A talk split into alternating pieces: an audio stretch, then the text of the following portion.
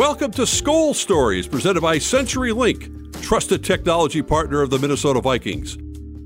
Tonight, Pete Bercich and I are talking to former Vikings running back great Robert Smith. And Pete, before we uh, launch into our discussion with uh, your former teammate, one of the greatest running backs in Viking history, Robert Smith, just a real quick recap about what happened last Sunday against the Green Bay Packers, but more importantly, looking forward, what the Vikings have to do to kind of reboot this team. Well, I, I, mean, I think the easiest thing you can do is is cut down on the mistakes. I mean, the jumping off sides and hard counts. Uh, you know, some of those other some of those mistakes, those are those are easily correctable. I think, you know, defensively uh, you know, it's going to take a little time, but the, the defensive backfield is going to get better. They're going to learn to play together. Uh, they're going to get more physical. I think that's uh, one of the things that they need to do, and then and then just an increased awareness. Um, the hard part, I think, is is going to be the defensive line and, and figuring out how they can get pressure with just a four man rush. And I thought the offensive line, minus a couple of mental errors, uh, you know, looked pretty good. So there's a lot to build on, and I think this game, this week coming up against the Colts with the way they stunt and do things up front, uh, there's going to be some opportunities for Dalvin Cook to make some really, really big plays. Well, uh, he's not as mobile as Aaron Rodgers, but Philip Rivers has been around the block for a long time, and I'm sure looking at that film, he's probably chomping at the bit to get a shot at that Vikings secondary. And if the Vikings don't get a better pass rush, uh, he's not a, he's not going to run anywhere, but Rivers can carve you up. Yeah, he can, and that's you know you, you, see that when you watch the film is when he's allowed to take a five or seven step drop, plant and throw, and not have anybody in his face. He could still get that thing thirty some yards down the field on a dime. Um, it's just we know him. We saw what we did to him last year when he was mm-hmm. with the mm-hmm. Chargers. It's just if you get him out of his comfort zone, um, you know he's if the play that is originally supposed to be there isn't then he's going to struggle. But um, yeah, if you just sit back and play coverage, he'll pick you apart. So, Pete Bercich, uh, before we start our conversation with Robert Smith, for those fans who maybe were too young or don't really remember the impact that Robert Smith had on this football team, uh, give us a, a, quick synopsis from a, a former teammate. Well, um, you know, Robert is. Uh, you know, he was one of Denny's favorites. In you know, to this day, he'll he'll deny it, but he, you know, he really was. Um, but an amazing, amazing athlete. And between him and Leroy Hoard, uh, we had a backfield that was as good as, as any in, in, the league, I think. And, and plus, he had the wide receiving core in front of him. So, um, you know, Robert was all is also a, a great guy. Um, and there's so much more to Robert than just football. Uh, and so it's like whenever we talk and talk football, which is great. It's just there's so much other there's so many other things that are going on behind the scenes with him uh, that uh, that that make him uh, you know the remarkable person that he is.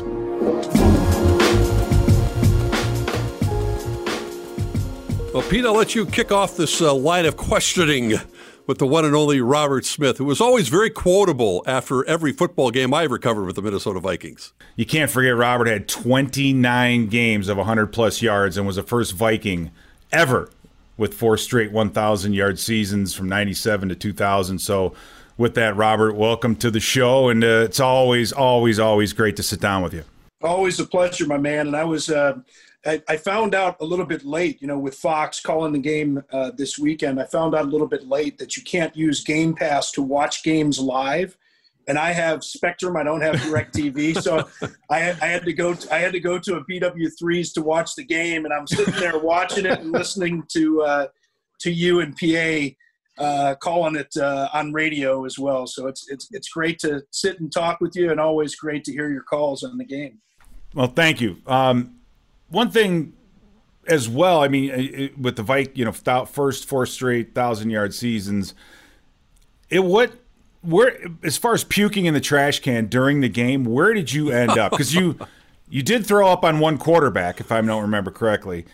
I'm just concerned or wondering about where you fall in the 60 year history of the Vikings as far as throwing up on the sidelines.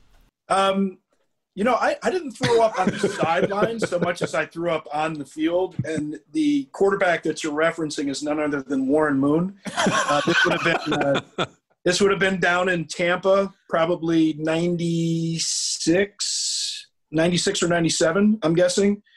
And he, you know, we it was a long drive and uh, you know, was feeling it coming out of the huddle, like I may lose it here.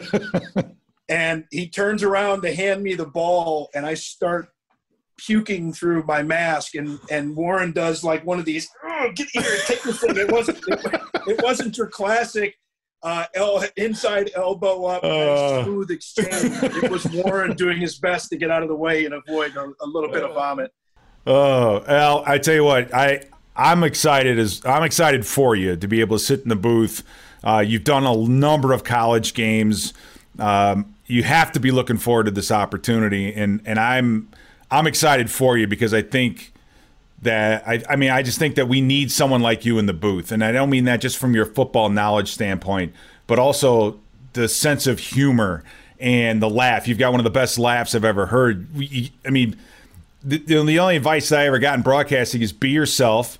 But what I miss is just being funny and calling things the way you see it. So I, I know I'm throwing a bunch of stuff at you, but congratulations on this opportunity. And just tell me um, you know, what are you thinking? I know it's going to be easier. You don't have 900 guys on the roster. What do you look? What are you looking forward to most? I guess uh, you know, coming up this Sunday, getting to see the Vikings play the Colts. Well, just being able to call a game first of all. So I was speaking with uh, one of the producers, and she told me before the season, like, you might get a game September 12th, but that may be it for the year. So I'm thinking I'm only going to be able to call one game.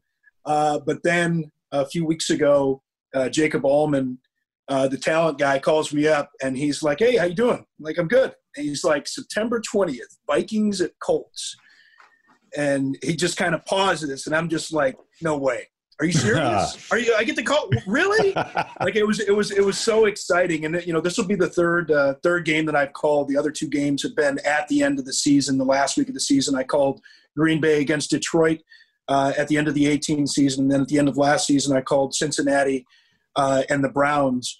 Uh, but I mean, there's there's no secret about this. Being able to call the team that you played for and a team that you have so much familiarity with, it, it just a, a, really special event.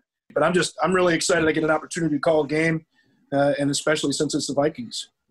Again, we're speaking with uh, former Viking running back, great Robert Smith. And Robert, I can't think of a better person to offer his analysis about Dalvin Cook and uh, the Viking star running back who just got rewarded with a big contract this weekend. Uh, I would say Robert Smith type money, but he did pretty well for himself. Uh, Ben Leber said he had the C on his jersey on, on not because of the captain, but for Kaching. He hit the jackpot this weekend. But uh, Give us your think, overall I think thoughts. Kaching is spelled with a K, Mark. I we'll think you know what, we'll but Leber, Leber with the Kansas. Where do you go to Kansas to State? Come on, come on. Yeah. anyway, I think it's, it might be cash. Yeah, it might be cash. Yeah. Uh, your thoughts about Dalvin Cook overall? What, what you've seen of him from a distance?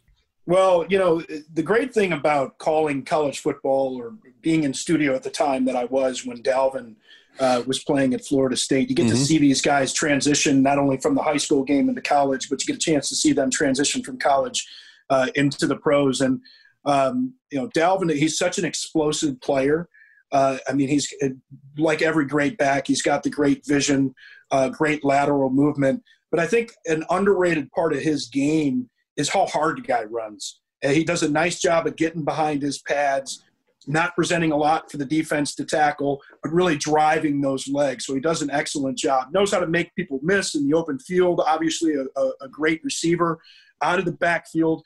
And you know, one of the, one of the plays that really stood out to me when he was at Florida State, uh, I remember it was it was like a, a, long run in that game, and I know that uh, the Vikings fans don't like to don't like to uh, you know maybe jinx things, but you talk about the injuries with Dalvin Cook, obviously. But he he he had, he had a, uh, a hamstring that was aggravated in the middle of this run. He doesn't dive to the ground like he kept running and people say well you know don't you don't want to hurt yourself. But to me it just kind of speaks to his character and just how tough the guy is. And when you see him uh, break tackles the way that he does for a guy that's not that big you can understand just kind of what heart he has. Yeah and robert uh, getting a chance to, to watch the vikings packers game uh, you played behind some really really good offensive linemen uh, just give me some of your offensive takeaways from that game, like what Kirk Cousins did. How what does he have to do, and then what your initial thoughts are on the uh, Vikings offensive line. Well, I think the offensive line it's it's it's it's a work in progress. Uh, you know, a little bit too much pressure on Kirk early in that, and you know when you when you don't consistently run the football, you can't really do, I believe, you know, what this Gary Kubiak offense wants to do more than anything else, which is to get Kirk rolling, get some play action, and that really hurt their efforts early in this game. I mean, you look at you look at Kirk's numbers. What at the end of the first, pretty much end of the first half, he was two for four for 32 mm-hmm. yards. Yeah. So that they weren't able to sustain drives. They weren't able to have enough success early to stay on schedule uh, in drives, too many third and longs, and not able to convert there. Uh, so you're going to have you're going to have a transition period here. You know, obviously, uh, you know you. Uh, you want to be able to get these young receivers going. Justin Jefferson, I, I saw what he was able to do uh, at LSU, uh, but he's got some big shoes to fill on the outside as a deep threat. Uh, you know, Adam Thielen and Kirk were able to get some uh, connections in the second half, and that's really when uh, Green Bay started to drop back a little bit more into coverage. But I think that offensive line, they just got to be better driving off the ball, establishing that run, uh, but then working in that play action off of that. While there are no fans at US Bank Stadium to start the season, we still want you there. Vikings fans in the stands, presented by Caribou Coffee, lets Viking fans purchase a cutout of themselves in their game day gear and places them in the stands for the entire season. 100% of proceeds will go to charitable community causes. Purchase your cutout at vikings.com slash cutouts. We'll be right back with more Skol Stories right after this.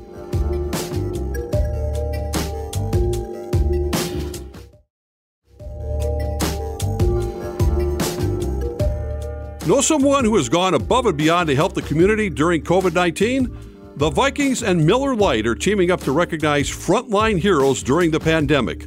Submit your nomination today at vikings.com slash frontline. And now let's get back to more Skol Stories with Robert Smith.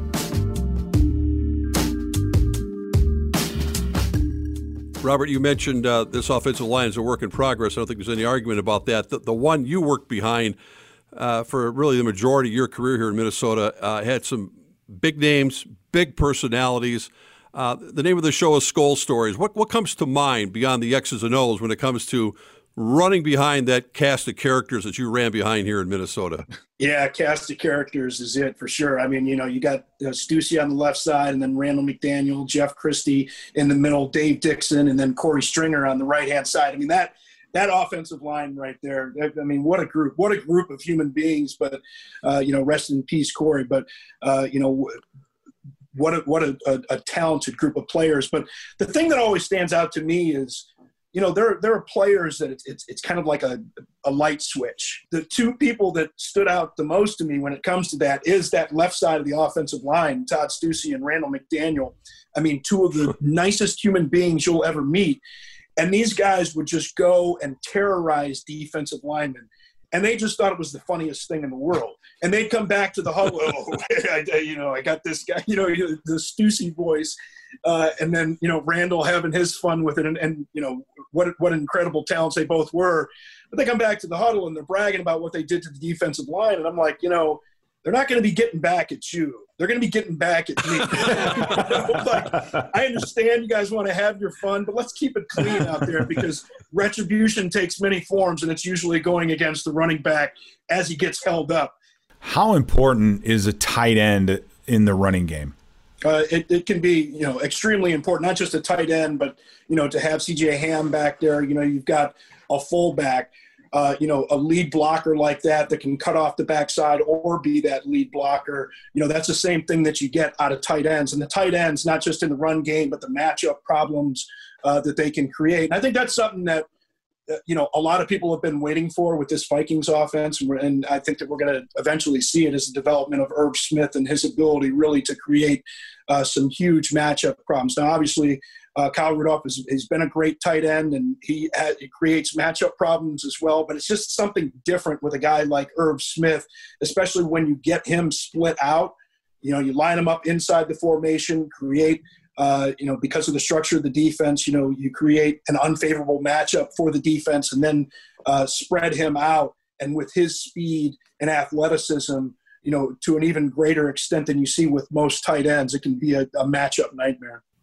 We'll get back to some football, but here's the real burning question I've always wanted to ask you, Robert.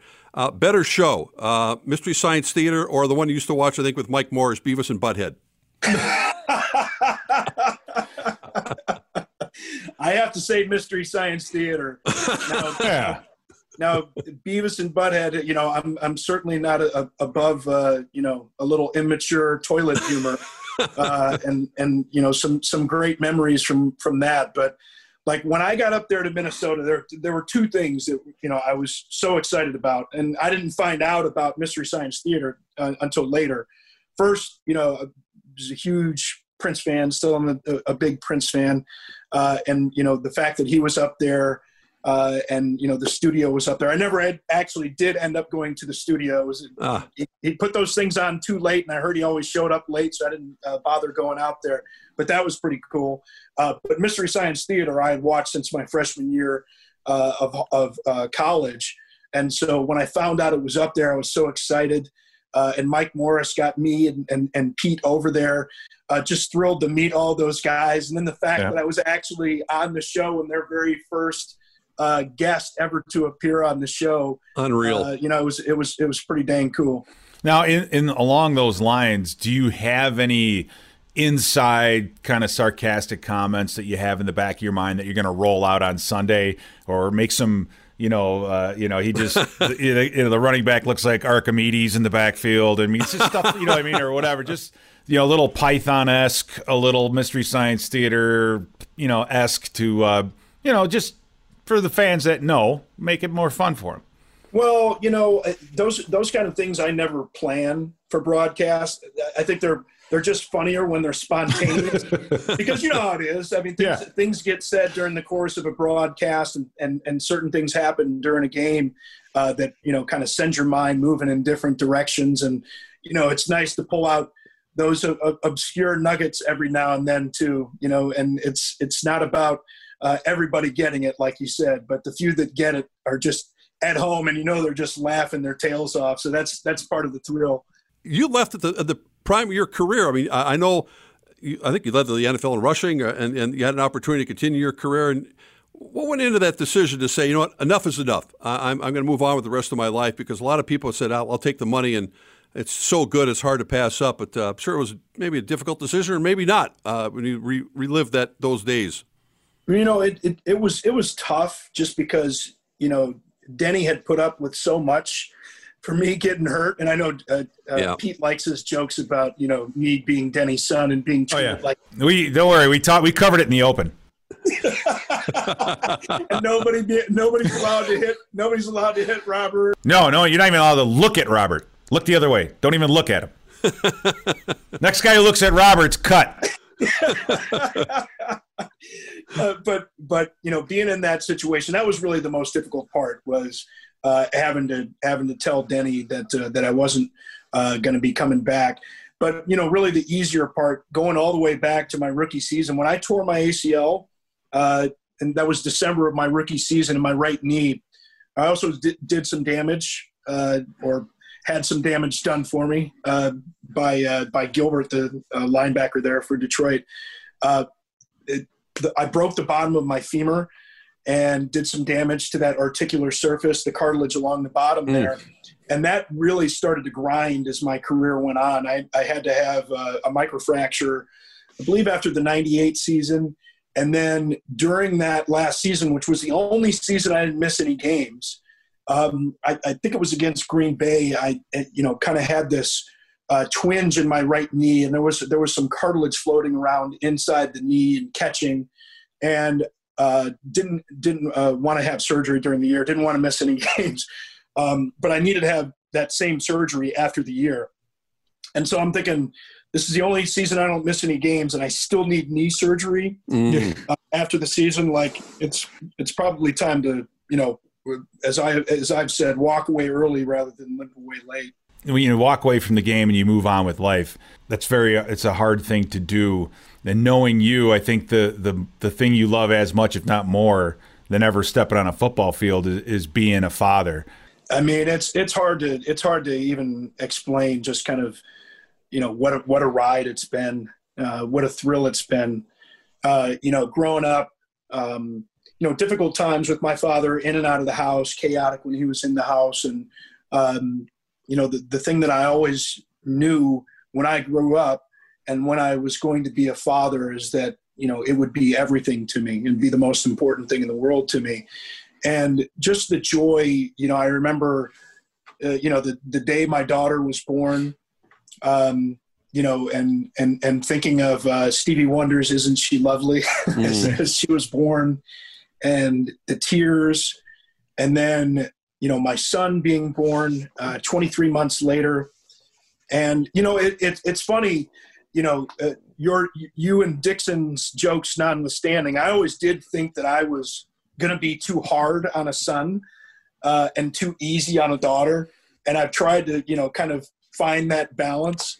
Um, but just kind of figuring it out, uh, seeing their faces, being able to hold them, uh, but being able to teach them now, I think in a in a very real sense, uh, especially you know with with what's been going on with COVID, you know I get an opportunity to talk about attitude with them and perspective with them, and so this is the part you know as, as much fun as it is to play the games and to throw the ball around and to watch them act like fools and you know kind of teaching them swimming and all those kind of things teaching them kind of the skills that they're going to need that are going to be most important for them as they try and navigate life and whatever it, it brings.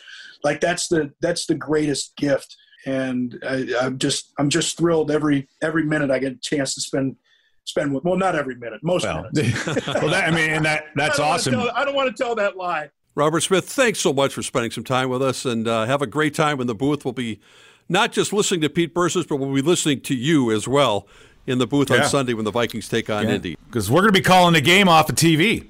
Yeah, that's right. So, wait a second. So, are you, Pete? Are you going to the game? No, we'll be. Uh, we have. We're not. We're not traveling this year, so we'll be calling the game from a TV at US Bank Stadium. So I'll be listening to you when the game's going on. I'm thrilled that we're actually going to be there yeah. you know, have an opportunity to go to the game.